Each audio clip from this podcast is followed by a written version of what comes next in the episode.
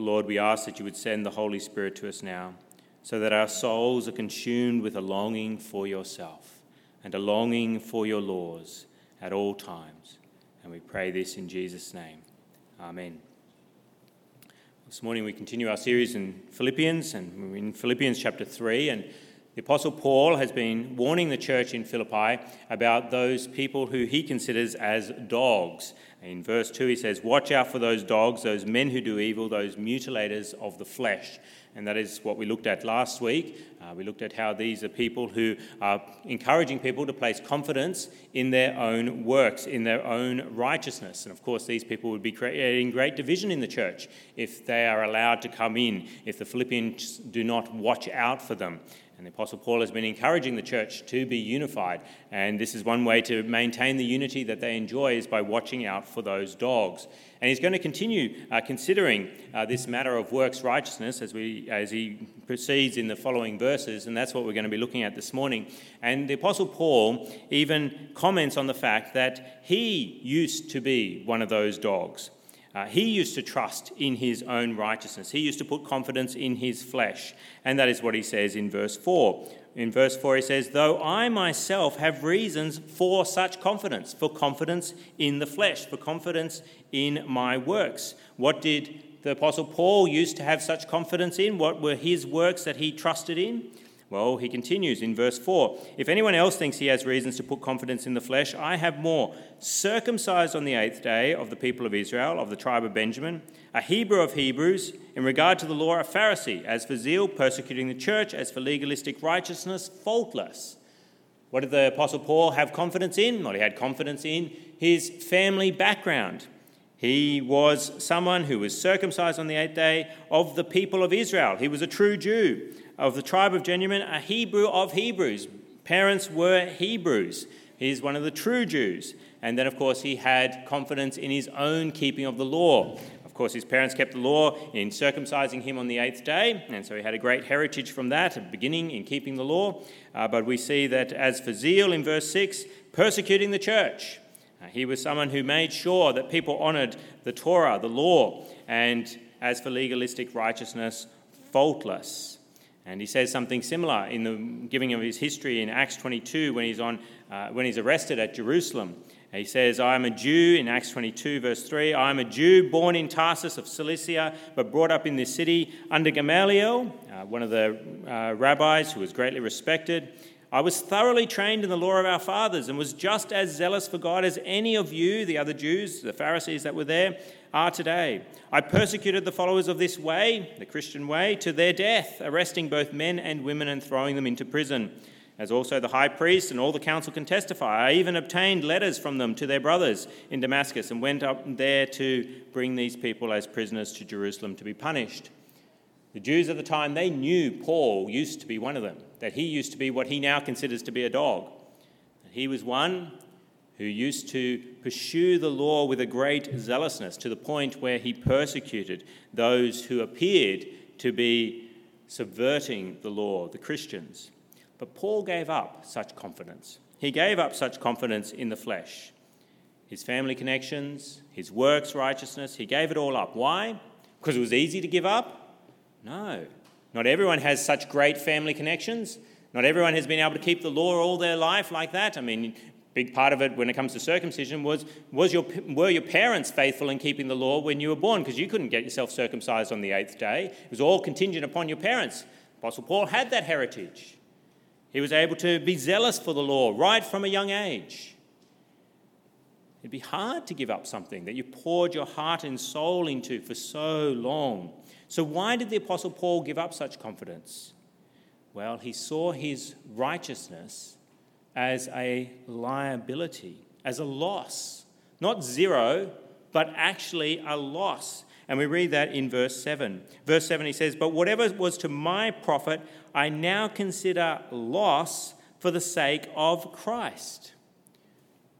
Paul's righteousness appeared to him one day as a loss, as a liability. It was like he'd bought a business as an investment and he'd worked hard at that business. But what had happened? He had lost money rather than made money through the business. what Paul thought was in the black was actually in the red. It was a loss. What he thought was profit was actually loss all that time. But why does Paul give up now? Why did Paul give up? If it turns out that something you've ter- poured your heart and soul into has worked out to be a loss, do you automatically give up? If you bought a business and you're running at a loss for the first couple of years, do you give up? No, a lot of people keep going. They push harder, they work harder, and they know at some point it'll turn around. I'll turn that red to black. I'll turn those losses to profit. So, why did the Apostle Paul give up when he had such a great heritage, such great family connections, such works righteousness? Well, he gave it up because he found something better. What do we read in verse 8? What is more, I consider everything a loss compared to the surpassing greatness of knowing Christ Jesus, my Lord, for whose sake I have lost all things. I consider them rubbish that I may gain Christ and be found in him, not having a righteousness of my own that comes from the law, but that which is through faith in Christ, the righteousness that comes from God and is by faith. What did the Apostle Paul do? He gave up all that he had because he found something better. And don't we do that? We will often give up things if that, things that we value a lot if we find something better. Won't we walk away from a great job that we may have worked in for decades if someone offers us more money at another job and another job that is much more inclined to our interests? Of course, we will give it up even if we poured our heart and soul into something else, we will give it up if we find something better. And the Lord Jesus uses this example in one of his parables in Matthew chapter 13. He says, uh, when it comes to the kingdom of heaven and finding the kingdom of heaven, he says, The kingdom of heaven is like treasure hidden in a field. When a man found it, he hid it again, and then in his joy went and sold all he had. I'm sure he valued all that he had had previously. But he sold it. Why? He sold it and bought the field so that he could get that treasure. He had found something better. The Lord Jesus continues Again, the kingdom of heaven is like a merchant looking for fine pearls. When he found one of great value, he went away and sold everything he had and bought it. Once again, everything he had. Surely he valued what he had. Why would he give it up? Because he found something better. What did the Apostle Paul find that was better? He found Christ Jesus, his Lord. Verse 8 What is more, I consider everything a loss, everything a loss, compared to the surpassing greatness of knowing Christ Jesus, my Lord. The Apostle Paul had been attracted to the Lord Jesus Christ, been attracted to the fact that Jesus is God. He calls him my Lord there, the one who made him he is God Himself. The Apostle Paul was attracted to Christ. Why? Because of Christ's righteousness, because Christ's righteousness excels his own. We even see the way that the righteousness is described in verse 9 that comes to Paul. It's in verse 9 at the end there it says of the righteousness that comes from God, out of God, Christ and God's righteousness itself. Apostle Paul looked at all his works, his keeping of the law, and then looked at Christ's righteousness God's righteousness, and saw that it so far excelled his that his was considered to be a loss, to be considered rubbish in comparison to Christ's righteousness. And he also understood that Christ, Christ lovingly gives his righteousness to those who trust in him. We see that in verse 9 and be found in him, not having a righteousness of my own that comes from the law, but that which is through faith in Christ, the righteousness that comes from God and is by faith. He understands that the Lord Jesus is one who graciously gives his righteousness to those who trust in him, who come by faith. And so the Apostle Paul, of course, considers his righteousness, his Paul's righteousness, to be a loss in comparison to the righteousness that he can have by faith if he comes to God by faith. And of course, he understands that the Lord Jesus is one who powerfully gives eternal life, guarantees eternal life to those who embrace him. And we see that in verse 10. He says, I want to know Christ and the power of his resurrection and the fellowship of sharing in his sufferings, becoming like him in his death, and so somehow to attain to the resurrection from the dead. Apostle Paul has come to understand that Christ's righteousness brought about Christ's resurrection. And if that righteousness comes over to Paul's account, then of course the Apostle Paul will be raised from the dead as well. And so, what he has been striving for by his own efforts can be guaranteed to be his salvation if he trusts in Christ. So, of course, Paul considers all his good works to be what? To be rubbish. Rubbish in comparison to knowing Christ Jesus. And that's what he says in verse 8. What is more, I consider everything a loss compared to the surpassing greatness of knowing Christ Jesus my Lord, for whose sake I have lost all things. I consider them rubbish that I may gain Christ. That word there in the King James, it says dung. It's this idea of refuse, something that is despicable that you put in the bin, you flush down the toilet. It is rubbish to the Apostle Paul in comparison to what he has found in Christ Jesus. And so, what is Paul like? Well, I think a good comparison would be a love sick girl who has given up everything in order to marry a king. What has this girl done with her life? Well, she's desired to marry this king from a young age. She's wanted to live with him and know him and be loved by him. And she loves this king dearly. And so, what has she done? She's worked hard to make sure it will happen. She's used her time productively and does much with herself. She's maintained her family connections. She considers them to be noble connections.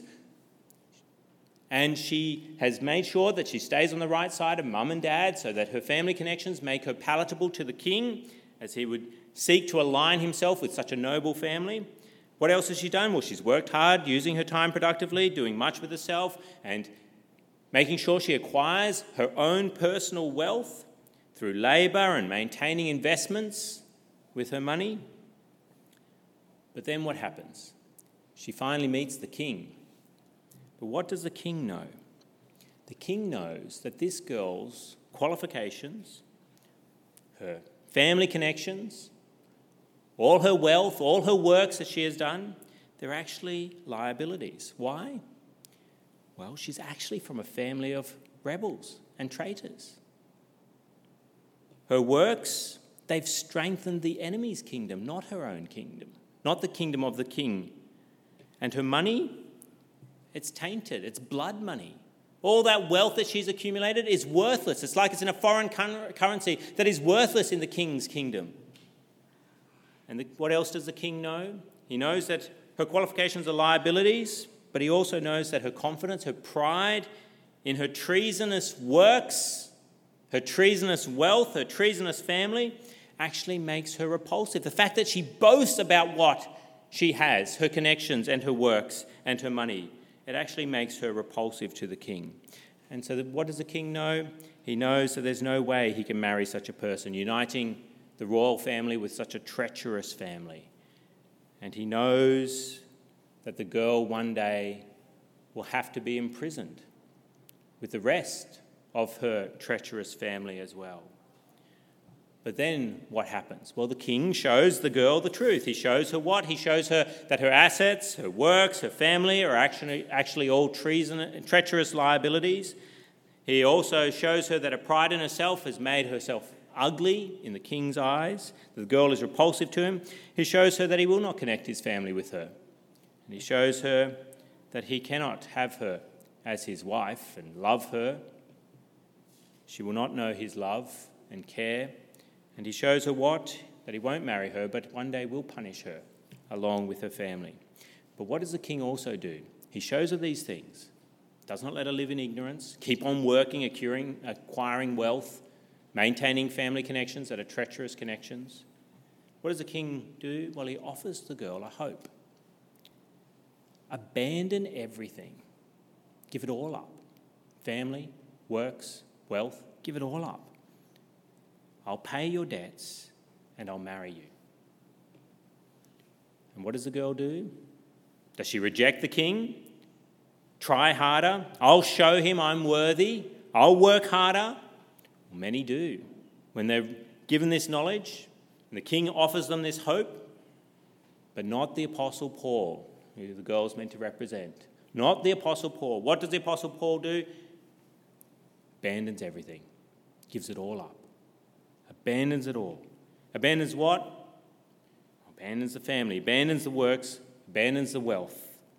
And more than that, what does the girl do? What does the Apostle Paul do? Considers her assets a liability, considers them rubbish, trash, dung, garbage.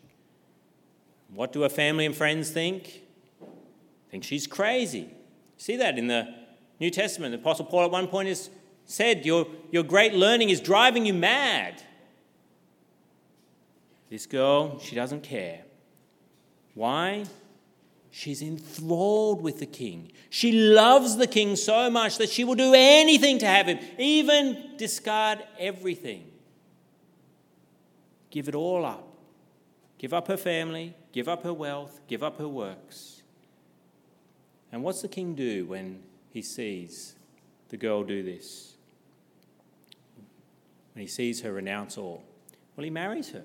He marries her, pays the debt, by suffering himself, he pays the debt and puts her in the black. She's no longer in the red, she's in the black. She doesn't have debts, she doesn't have liabilities, she has profit and credit to her account. And this is what the Apostle Paul did for the sake of Christ. He gave it all up. And this is what Christ did for the Apostle Paul. He gave up his life so that he could be right with God. And what does this mean? This means that we must do this for Christ. And Christ will do this for us. If we forsake everything, our works, our family, and we come to Christ empty handed, what does He do? He marries us. If we abandon all, consider everything to be a loss, He marries us. But how can we ever come to do so? How can we renounce everything? From our childhood, our pride is there. And it simply just grows as we get older about ourselves. Our pride about ourselves and what we are just grows. Naturally, we think what? Well, we think we're pretty good. At least not like other men, like other people. And when we're told we're sinners and that our righteousness is as filthy rags, what's the gut reaction? Denial. I'm not all that bad. And why else has our pride grown? Well, the world around us encourages it. We're trained by everyone that if you do good, good will come to you. If you're a good person, good things will happen to you. Good by their definition. And so we're proud of the good things that we have done. We forget about the things that are wrong but we're proud of the right things that we do. And so becoming a Christian, it's the easiest thing in the world, but it's also the hardest thing in the world. Why is it the easiest thing? Well, Christ requires nothing from us in order for us to be saved. Nothing at all. But why is it also the hardest? Because we have to let everything go. We have to let everything go. We have to consider everything trash as dung before God. Everything that we've ever done is trash. We have to consider it that way. We have to kill our pride. And that's the hardest thing in the world to do. So, how can we ever abandon everything and humble ourselves and come to Christ with nothing? Well, it's only by doing what the Apostle Paul did. What did the Apostle Paul do? Well, he realized every good work was actually a loss. Everything was not a credit, but was actually a debt. He realized that he was repulsive to God. Not attractive to God, but repulsive. But how can we come to realize this? How can we let it go? How can we not try harder, turn that debt into credit? Well, it's by doing what the Apostle Paul did. What did he do? He realized that everything was a loss. What else did he do? He found something better. He found something better. And what was that better thing? It was the surpassing greatness of knowing Christ Jesus. There in verse 8, what is more, I consider everything a loss compared to the surpassing greatness of knowing Christ Jesus, my Lord. By knowing Christ's justice, by knowing Christ's power, by knowing Christ's love, by knowing Christ's wisdom, and how wonderful the Lord Jesus Christ is with all those attributes, he of course let everything go considered it a loss, considered it a liability. Why does the girl give up everything for the man that she loves? Why? Because she's lovesick, she's enthralled, she's captivated. And so, of course, she will do what? She will degrade herself and abandon everything she owns. Of course, the girl will forsake family, parents, kids, everyone. If, it, if that's what's required, I will abandon them all and come to you. Doesn't matter what her friends think. They think she's crazy. She gives it up because she loves that person so much. If we see a man who doesn't think he's a sinner, what do we see? A man who doesn't think much of Christ. See someone who doesn't think they're a sinner? They also don't think much of Christ. Because if they thought much of Christ, of course they'd recognize that their works are rubbish that they're sin and should be abandoned. So then, how do we become that love sick girl who abandons everything? Who is considered crazy by the world? It's by knowing the surpassing greatness of Jesus, by knowing the surpassing greatness of Jesus, his divinity, his righteousness, his power, his love, his wisdom. But you say, How, how, how? How can I have such great love that I abandon everything and inherit eternal life through Jesus Christ. How can I see Christ's glory more? Well, one way is by surveying the cross, surveying the cross of Jesus Christ. And that's what Isaac Watts, that great hymn writer, encourages us to do in that hymn, When I Survey the Wondrous Cross. It's printed in your bulletins there. Open your bulletins up to that final hymn, which we're, we're going to sing at the end of this sermon. Isaac Watts tells us how we can consider everything to be loss. Verse 1 When I survey the wondrous cross on which the Prince of Glory died, my richest gain I count but loss, and pour contempt on all my pride. How can you pour contempt on all your pride? By surveying the wondrous cross he continues, verse 2 Forbid it, Lord, that I should boast, save in the death of Christ my God. All the vain things that charm me most, I sacrifice them to his blood. See, from his head, his hands, his feet, sorrow and love flow mingled down. Did ever such love and sorrow meet, or thorns compose so rich a crown? Were the whole realm of nature mine, that were an offering far too small, love so amazing, so divine, demands my soul, my life, my all. Do you want to know Christ, the surpassing greatness of Jesus Christ? Well, look at the cross. By the power of the Holy Spirit, as He reveals Christ to you at the cross, you will see the attributes of Christ on full display. You see His justice and His righteousness against sin, that it takes the Son of God to die in our place to make up for sin. You see the power of God in being able to overcome sin there at the cross. And you see the graciousness and the mercy and the love of God who would give Himself for His bride. It's there as we survey the cross that we see how wonderful our God is at the wondrous cross. And it's through his death at the cross that we then see his power displayed as he is raised to life after being crucified. And it's there at the cross that we see how his righteousness comes over to our account. Our, our sin goes over to him, and his righteousness comes to us by faith. The effects of the cross are displayed there in our own lives as we see how we become righteous before Him. And so, when we see all that, when we see the love of God, the wisdom of God, the power of God, the righteousness of God there at the cross, we can't help but say with the Apostle Paul that we put no confidence in the flesh. We consider everything that we've done to be a loss in comparison with the surpassing greatness of knowing Christ. Why rely on me when I can rely on Him? Of course, I will abandon all. So let us all be that love sick girl who marries the King of Kings and continues to grow in love for Him, who places no confidence in herself, no confidence at all, but all confidence in her groom, Christ Jesus, who scorns her work, who scorns her family and friends, who scorn her for giving it all up for Christ why? Why are we going to be that lovesick girl? Because we've seen the King's glory. We've seen how wonderful he is. And of course, we will give it all up for him as we continue to love him and grow in our understanding of his surpassing greatness.